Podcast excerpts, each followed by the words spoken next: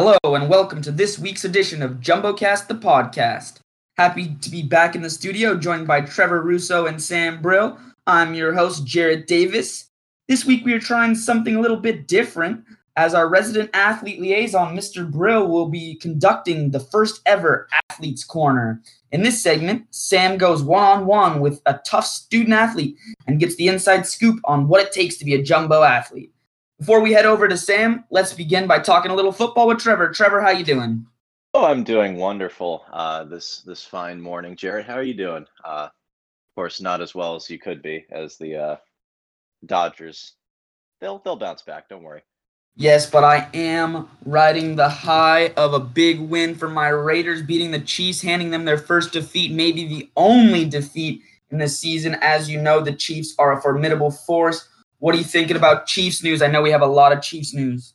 Well, if we're starting with uh, with Chiefs news, the uh, the resident joke around the NFL fan community right now is uh, the Chiefs lose once and they go out and sign Le'Veon Bell. We'll get more on that later in the podcast, but yeah, an excellent effort from Derek Carr, 350 passing yards. Josh Jacobs, although he wasn't very efficient for most of the day, he snuck in there with a couple of touchdowns. And overall, the Raiders are, have been looking quite good on offense, and that Jon Gruden system is really starting to to to uh, you know to prove its weight here in the NFL, beating the resident Super Bowl champions. I've I've actually always really liked Derek Carr. Um, I understand a lot of the trepidation around him, but I think he's, I mean, he's the first quarterback that Oakland's had in in uh, in a couple decades now that's really been able to produce. And so I don't know why fans were so. Uh, maybe you probably know a little better than I do, but I've I've never really been one who said the Raiders should cut bait with Derek Carr. I think he's a quality quarterback. Yes, I totally agree there. Um, Derek Carr. I've always been on the Derek Carr bandwagon. He may not win you the Super Bowl, but he definitely does enough if you put the right pieces around him to take you to the playoffs and maybe have some success in the playoffs. Let's um we know Derek Carr got a big injury a couple years ago that kind of stopped the Raiders run. Speaking of which, let's talk a little bit about injuries around the league. We know we have Dak, which is one of the biggest headline news mm-hmm. injury lots of other smaller injuries. Can you take give us a quick glance at the injury landscape of the NFL? Well, uh, I guess you know uh, we we could start with the biggest one, Dak Prescott, who throughout his career has been probably over the last five years the most I'd say the most durable quarterback in the NFL, save for a little spell last year where he wasn't he wasn't you know a hundred percent he lost that week 16 game to the Eagles where he clearly couldn't push the ball down the field. But this is this is a big, big blow to the Cowboys. I mean, someone who's been so durable, so reliable for the Cowboys ever since they drafted him out of Mississippi State in the fourth round. This just hurts too, because you know uh, he's been a leader in the locker room, a great spokesman for the NFL. Um, and as an Eagles fan, even though you know you love to hate Dak Prescott, you gotta feel for him here. And you especially got to feel for the fact that you know he he uh he was so close to getting that contract extension and now he's going to be a free agent at the end of the year after an uncertain uh future um i guess you could also go if we're talking injuries you could go to the to the steelers who lost Diontae Johnson early in that game which actually opened them up for a remarkable performance by uh by Chase Claypool the young rookie uh who I don't know if you guys saw, he had four touchdowns on the day. I believe one of them was a rushing rushing touchdown. Uh, just befuddled the Eagles all game, especially on uh, the final touchdown of the game where you had Chase Claypool lined up against one of the worst linebackers in the NFL, Nate Gerry, uh, and he he just toasted him. There was nothing really the Eagles could do to stop Chase Claypool all day. He was even beating up on uh, Pro Bowl corner Darius Slay, and so the Steelers moved to 4 and 0 on the season. I guess that's uh that's one injury news leading up to another. Could go to uh Chargers Saints. Talk a, talk a little bit about uh Keenan Allen, if that works with you, Jarrett. Yeah. Yeah, you know, so Chargers fan, but Keenan Allen is a rare talent. You love to talk about him. He doesn't get the due uh, talking he really deserves. Yeah, no, Keenan Allen, of course, uh, has been a reliable target for uh, the young stud rookie Justin Herbert, uh, who once again had an amazing performance. Uh, I believe that he has been graded as one of the best quarterbacks in the league under pressure, which for a rookie who everyone said had physical talents, raw skills, but really wouldn't be able to convert them at the next level is remarkable. So uh, Justin Herbert, four touchdowns. Keenan Allen goes out early in that game after scoring a touchdown. And although Brees uh, looked a little shaky, he was able to push the ball down the field uh, a little bit better than he had. Notably, the Saints without Michael Thomas in that contest. Uh, Michael Thomas getting in a fight at practice with the with I believe it was uh, C.J. Gardner Johnson, but the Saints pulled out in overtime, thirty to twenty seven. And I guess if we're talking uh, injuries, we could go take one look at the Rams football team game. Not very interesting. Rams moved to four and one on the season, having defeated the entire NFC East, thirty to ten win.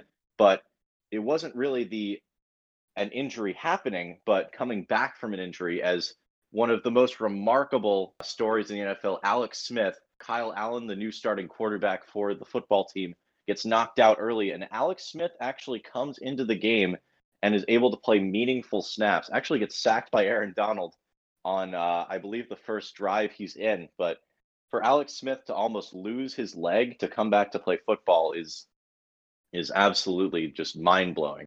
Definitely. No, yeah, definitely want to say a little something on that too, Trevor. Um, I saw that Aaron Donald said um, that leg is strong, and um, yeah. from a Pro Bowl defensive tackle, defensive lineman, you really know what that means. I mean, as a quarterback, you have to stand in the pocket and you have to have no fear that your knee's going to give out. It's a big thing with just knee injuries but you see the gruesome, horrific injury that um, Smith sustained, and then all of the complications due to infection. So yeah. um, Donald not Donald saying that he's not afraid that he's that leg is strong really tells you that uh, Alex Smith is good to go, and he may uh, he may do some good things for the football team there.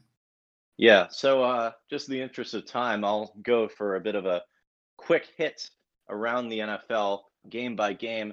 Jaguars lose to the Texans, who get their first win of the season under new head coach, oldest head coach in the league, Romeo Crennel. Deshaun Watson has his first real standout day, I think, of the season 360 passing yards, three touchdowns. Texans win this one 30 to 14. They are tied with the Jaguars uh, for last in the AFC South. The Cardinals, despite uh, a bit of a strange day from Kyler Murray, are able to easily handle the New York Jets, uh, starting Joe Flacco in this one. Uh, they win 30 to 10. Cardinals move to 3 and 2. Jets stay 0 and 5. Uh, the big move on the day, people were expecting Adam Gase's firing, has not done the job there in New York. In fact, it's Le'Veon Bell who gets uh, released by the team, not able to find a trade partner. And as we said, signed to the Chiefs just this week. That offense gets scarier. Uh, we covered it earlier, but Steelers defeat the Eagles 38 to 29. Eagles move to 1 3 and 1. Still only a half game out in that terrible, terrible NFC East. Steelers 4 0. And uh, I believe they take on a bit uh, tougher of a schedule from here on out. The Panthers uh, move to 3 and 2. The Falcons 0 and 5. Uh, Falcons firing head coach Dan Quinn after, I believe, five seasons in uh, in uh, in Atlanta you know, took him to that Super Bowl, choked, and things have not been the same since. Panthers actually under head coach Matt Rhule and Teddy Bridgewater have uh, have really started to surge, and they are tied for first in the NFC South. The Ravens absolutely manhandle the Bengals. No chance for Joe Burrow in this one. Lamar Jackson, a pedestrian day, but the defense definitely gets it done. Rams beat the football team 30 to 10. Raiders beat the Chiefs uh, 40 to 32. Chiefs go to four and one, still leading that division. Raiders at three and two.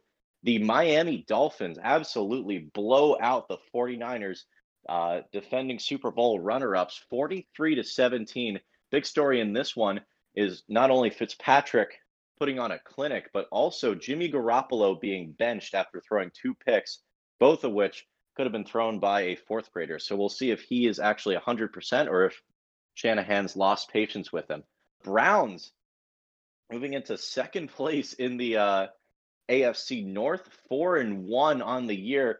Who would be able to say uh, just at the beginning of the season after that first game with the Rams that the Browns would be looking like a competent football team, much less just uh, an exceptional one in the maybe in the league's top 10 or 15 32 to 23 philip rivers kind of blown in that one giants almost beat the cowboys but fall short 37 to 34 winning on a last minute greg zuerlein field goal. Of course dak prescott going out in this one but that cowboys defense is going to be a problem for them all season. Uh, on sunday night football you had vikings seahawks the right now the uh, one of the top teams in the NFL, Russell Wilson, you know, having a bit of an off game in the first half, but they ultimately rallied to win this one 27 to 26. Mike Zimmer getting some heat for going for it on fourth and inches from this five yard line. Let me tell you, he would have gotten a lot more heat if he had kicked the field goal from that position. I don't blame him one bit. And on Thursday night football, it's a little out of order here. Nick Foles goes to 2 and 0 against Tom Brady and the Buccaneers 20 to 19 the I believe the Bears defense really holding Tom Brady to and the and the uh, Bucks to only about three points for most of the second half, and finally you had the uh, the shove heard around the world. The Titans absolutely manhandle the Buffalo Bills. They go to four and zero oh on the season. Titans under Mike Vrabel. The Bills, after looking like the NFL's darling for the first quarter of the year here fall to four and one on the season. I believe they are still leading. That would mean that they are still leading the AFC East. You wouldn't you wouldn't expect to hear that. Josh Allen having his first truly rough game of the season had a had a couple of turnovers on the day, and Ryan Tannehill continuing to show why the investment in him was a good one. Derrick Henry, of course, shoving Josh Norman in something that has been, of course, replayed on your feed hundreds of times. I think we covered everything, Jarrett. Any more questions? No, no questions for you, my man. You are very, very, very thorough. But I just wanted to round back to maybe Dak, possibly mm-hmm. talk about Cam Newton and Davante Adams coming back, what that's going to look like, maybe how you think um, the divisions are going to shape up as we're almost um, a quarter of the way through the season. Uh, just a quick summary of all these things. What's your outlook on the games coming up? Who do you think has a chance to win these divisions? The impact of COVID, how's that? How's that affecting things? You know, you see some games being canceled, some players uh, missing weeks, like Cam. What you got? All right. So I guess in terms of Dak, uh, I mean, I think that a lot of people are saying that this is this is a uh, Jerry Jones's fault for him not getting the contract. But in the business of the NFL, um, injuries are a big one, and uh, ultimately, I I do, you know, you might get some heat for saying this, but I do think Dak should have taken the contract that he got the uh, 35, 36 million for five years. I know it wasn't what he wanted, but the fact is, you take the contract early to avoid uh, situations like this where you're going to be in limbo. And now, you know, his value wasn't high, couldn't have been higher than it was after last season, after putting in a top five quarterback performance. Cowboys weren't ready to commit to 40 million a year. And I don't think that having an injury like this one, especially for uh, a quarterback like Dak, where his explosiveness on the ground is really a formative part of his game, I don't think that value is going to come back up. Uh, I think the Cowboys are still going to try to negotiate because I don't think they, you know, I don't think they Dak is really crucial to their success, despite you know their pedestrian records. I think it's going to be an interesting contract negotiation for sure. In terms of uh, Cam Newton, he's finally coming back to the Patriots this week, I believe. I think he was cleared for practice, so that game against the Denver Broncos should be going well. Of course, without Cam Newton, the Patriots really have not been doing well. Brian Hoyer put in a terrible performance last week against the Chiefs, as did uh, young Jarrett Stidham. So they should be happy to have him back, especially in a competitive race with the Buffalo Bills, who no doubt um, are going to be fired up to try to win the rest of this division after that first loss to the Titans. And Davante Adams coming back, I think, is Uh, I mean, it's it's scary, especially for the uh, Packers opponents. You see Aaron Rodgers, 13 touchdowns without an interception this year. He is my fantasy quarterback, and I'm very happy I have him. The man has just, uh, I think that Jordan Love selection, something about slighting Aaron Rodgers, whether it's uh, whether it's the team or maybe his family, they it just gets him going, and he he has been lights out this season, and especially I think Robert Tonyan has been really nice for him out of the tight end position. His production might lower a little bit uh, after that.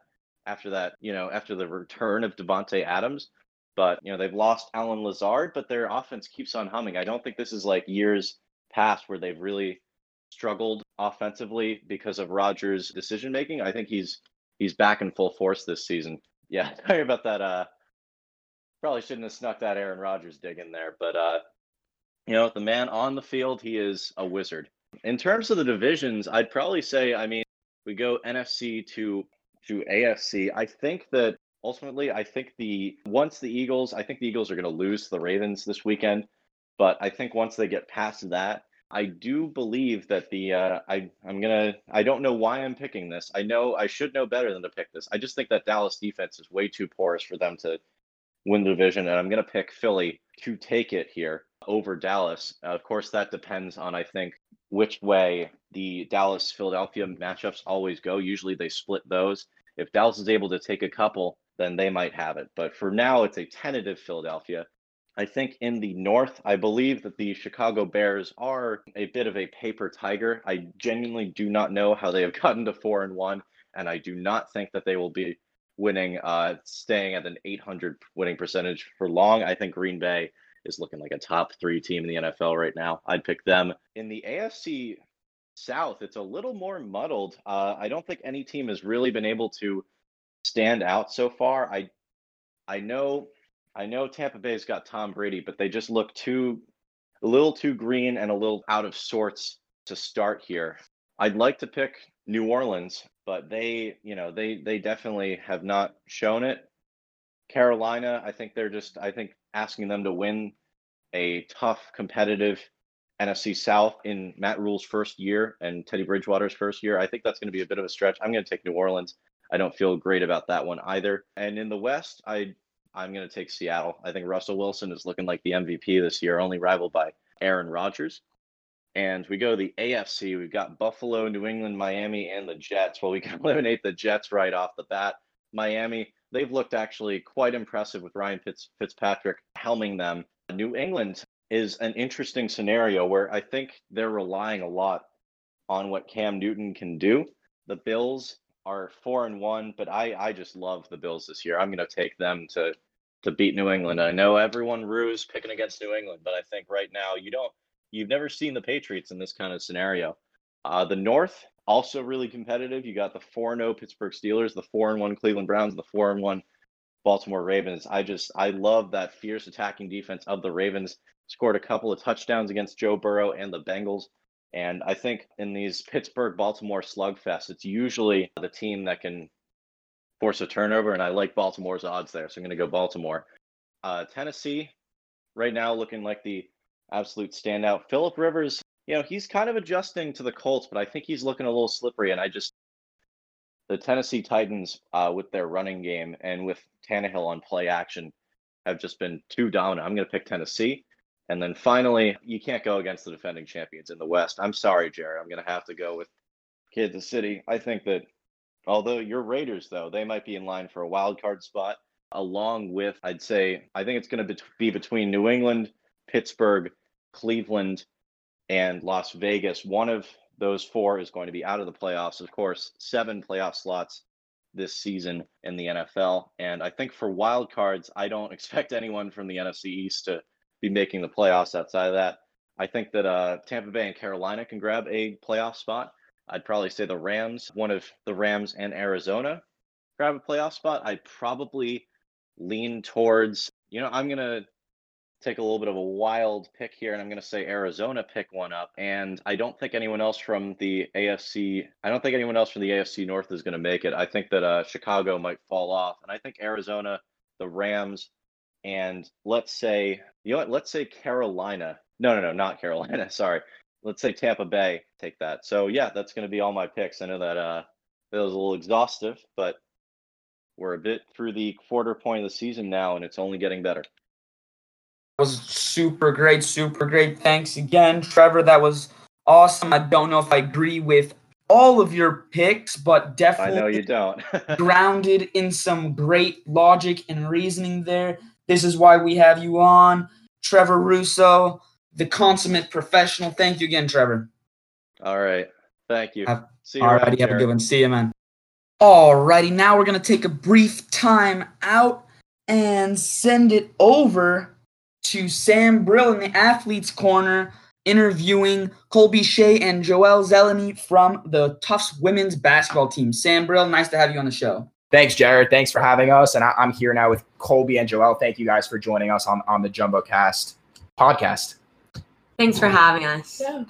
So I'm going to start by asking you guys what it was like at the end of last season. You guys were the number one ranked team in NCAA Division three for women's hoops. You know, had a, had a big big run in the NESCAC tournament. What was it like having having your season canceled on on what seemed like a road road to victory? Yeah, so we were going into the Elite Eight, and that week, Corona started to get a little more serious, and the NBA canceled and NHL canceled before us. We were like one of the only um, sports left playing. And Friday, while we're waiting to practice, we're all in the locker room, and we got the news, and it's pretty sad, very Yeah. unfortunate. Everyone was pretty heartbroken. It was our year to do big things, and we were ready to make up for it this year. So after such a, a rough end to the season, how did you guys stay motivated throughout the summer and, and what did your summer training regimen really look like? Well, we stayed motivated uh, because we wanted to make up for it this year and like do it for our seniors who don't get to play again. Um, but unfortunately, our season got canceled this year. But over the summer, um, we had conditioning and strength packets that our trainers here gave us and our coaches. And um, my gym, my basketball gym opened up at home, so I was going there a lot. Um, yeah, just staying on the grind. Yeah, it was very different. It was tough because even outdoor basketball courts weren't open for a while, and indoor courts didn't open till like the middle of the summer. So we had to adapt and find other ways to work out. And yeah, So you touched on it briefly about how your season this year was was canceled. Did you guys have any inclination or thought that that's that's what was going to happen when you guys got back onto campus? back in March, I would have no clue that this would happen. I thought we would have definitely had a season, but going into this school year, since Corona is still pretty bad in our country, I thought there was a chance, but I had hope that we would still have at least a few games if we are just playing teams around Boston or just um, against NESCAC schools. Um, Yeah. um, we were completely shocked also that it came so early. Mhm. Um, we thought that there was a chance we could play in the spring, but just the NESCAC canceling like at the beginning of October really came as a shock to all of us. And how has the team dynamic changed from last season to this season? I know you guys had a lot of strong seniors in your lineup, and now coming into the coming into the fall, you have a bunch of new freshmen, and it seems like it's been pretty difficult on a team to team basis to train. So what what has what has the team dynamic really been like this fall? Well, our team's very close, and we still are. But last year, we were able to spend so much time together, and now because of Corona, it's a lot different. So, um, and also with workouts, we aren't able to do any pickup, or and our lifts are shortened. So, it's a lot different. But we're still working hard, and we'll see. We're trying to do a lot um, social distantly with our team to try to get the freshmen involved and so everyone can get to know each other. Um, we also start practice on Monday and we just um, got the go ahead to play live um, with small groups, which is really big for us. So that's exciting. Um, but yeah, we're excited to get to start working together soon. Mhm. Your season has been canceled. You guys have practice starting next week. How do you think it's going to be different in terms of the mentality of the team? Because you know that you're no longer training for something tangible. Yeah. You're training for something that's going to be there in the future. Mhm. I mean, it is difficult that we don't have a season and to think that like we have a whole nother year to wait till we can actually like play together potentially like who knows what the future holds with this pandemic but i mean we know that we have a goal in mind we want to win a national championship so we got to stay focused and do what we need to do this year and stay in shape so next year we can get it done And what have been some of the things that your your coaching, your coaching staff, and your your coach have been really preaching to try to keep you guys focused on on that national championship, even if it seems so distant right now? They've been really preaching just to keep going, stay positive. It's a tough year, so just try to have fun, but at the same time work really hard. So we'll be ready for next year. yeah they also keep reminding us that like we always have each other and to use each other um, whenever we need motivation or feel down to keep us going Awesome. And I remember you guys mentioned briefly about the lifts and how those have been shortened and your practices have been shortened. Can you walk me through what a normal lift would be like before and now during during the the COVID season? Um, a normal lift before would be about an hour long. We would lift in like groups of two or three and help each other, and we would do some conditioning along with that. And now our lifts have been shortened to 25 minutes. We have to be distanced with masks on, and no one's allowed to spot us or help us in any way. So, kind of have to take back the weight, but still Yeah. working out. everyone has their own individual racks um, the weights are there for everyone we got a 25 minutes go through everything and then uh, wipe everything down and leave it's very structured And how does it feel in terms of a team lift versus an individual lift? I also, I mean, we at talk, we're a very big talking team. So, Mhm. like, still in the weight room, it's nice that our whole team can be in there. We're still cheering each other on and talking Yeah. to each other all the time, uh, making sure we're uplifting each other.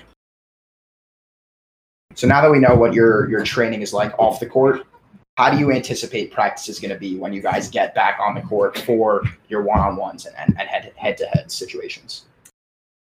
Um, well, we just found out that we're allowed to play contact, which is awesome. It's great news to hear. Um, so I think it'll be a lot of skill work. We're split up in two different groups of about like six or seven people. Um, but now we'll be able to play three on three. And it'll be the first time that any of us get to play live since last season. So that'll be really exciting. And do you guys anticipate that you're going to be able to have any exhibitions against other schools in the area anytime soon, either now or at the beginning of next semester? Um, hope n- definitely not now. Um, I don't think the most we can play with each other is two on two and three on three. So definitely not with any other schools. But um, may- hopefully, like next fall, things are closer Yeah. to back to normal. We can play, pick up with each other, and then hopefully get some games going. And a little bit unrelated from your winter sport of basketball, but after the changes have been announced to the Tufts schedule where we're coming back in February, how do you think that's going to impact spring sports? I'm hoping spring sports have a season. I think they have a chance, and I think it really depends on how our winter sports go. And if everything goes smoothly and no corona hits us, then I think the spring sports definitely have a chance, and I really hope so. Hopefully, us playing live um, goes well and with contact, so that it gives spring sports a better chance to happen, and hopefully get a few games in. All right. Well, thank you guys for joining us on on the JumboCast podcast. And Jarrett, I'm going to throw it back to you. Thank you so much, Sam. That was amazing. For uh, first installment of Athletes Corner with Sam Brill in the books. We look forward to having him back next week, hopefully. Um, and for now, we're gonna sign off. This is Jarrett Davis bringing you JumboCast, the podcast, the inside scoop to all things athletics on the hill and off. Have a good one, folks.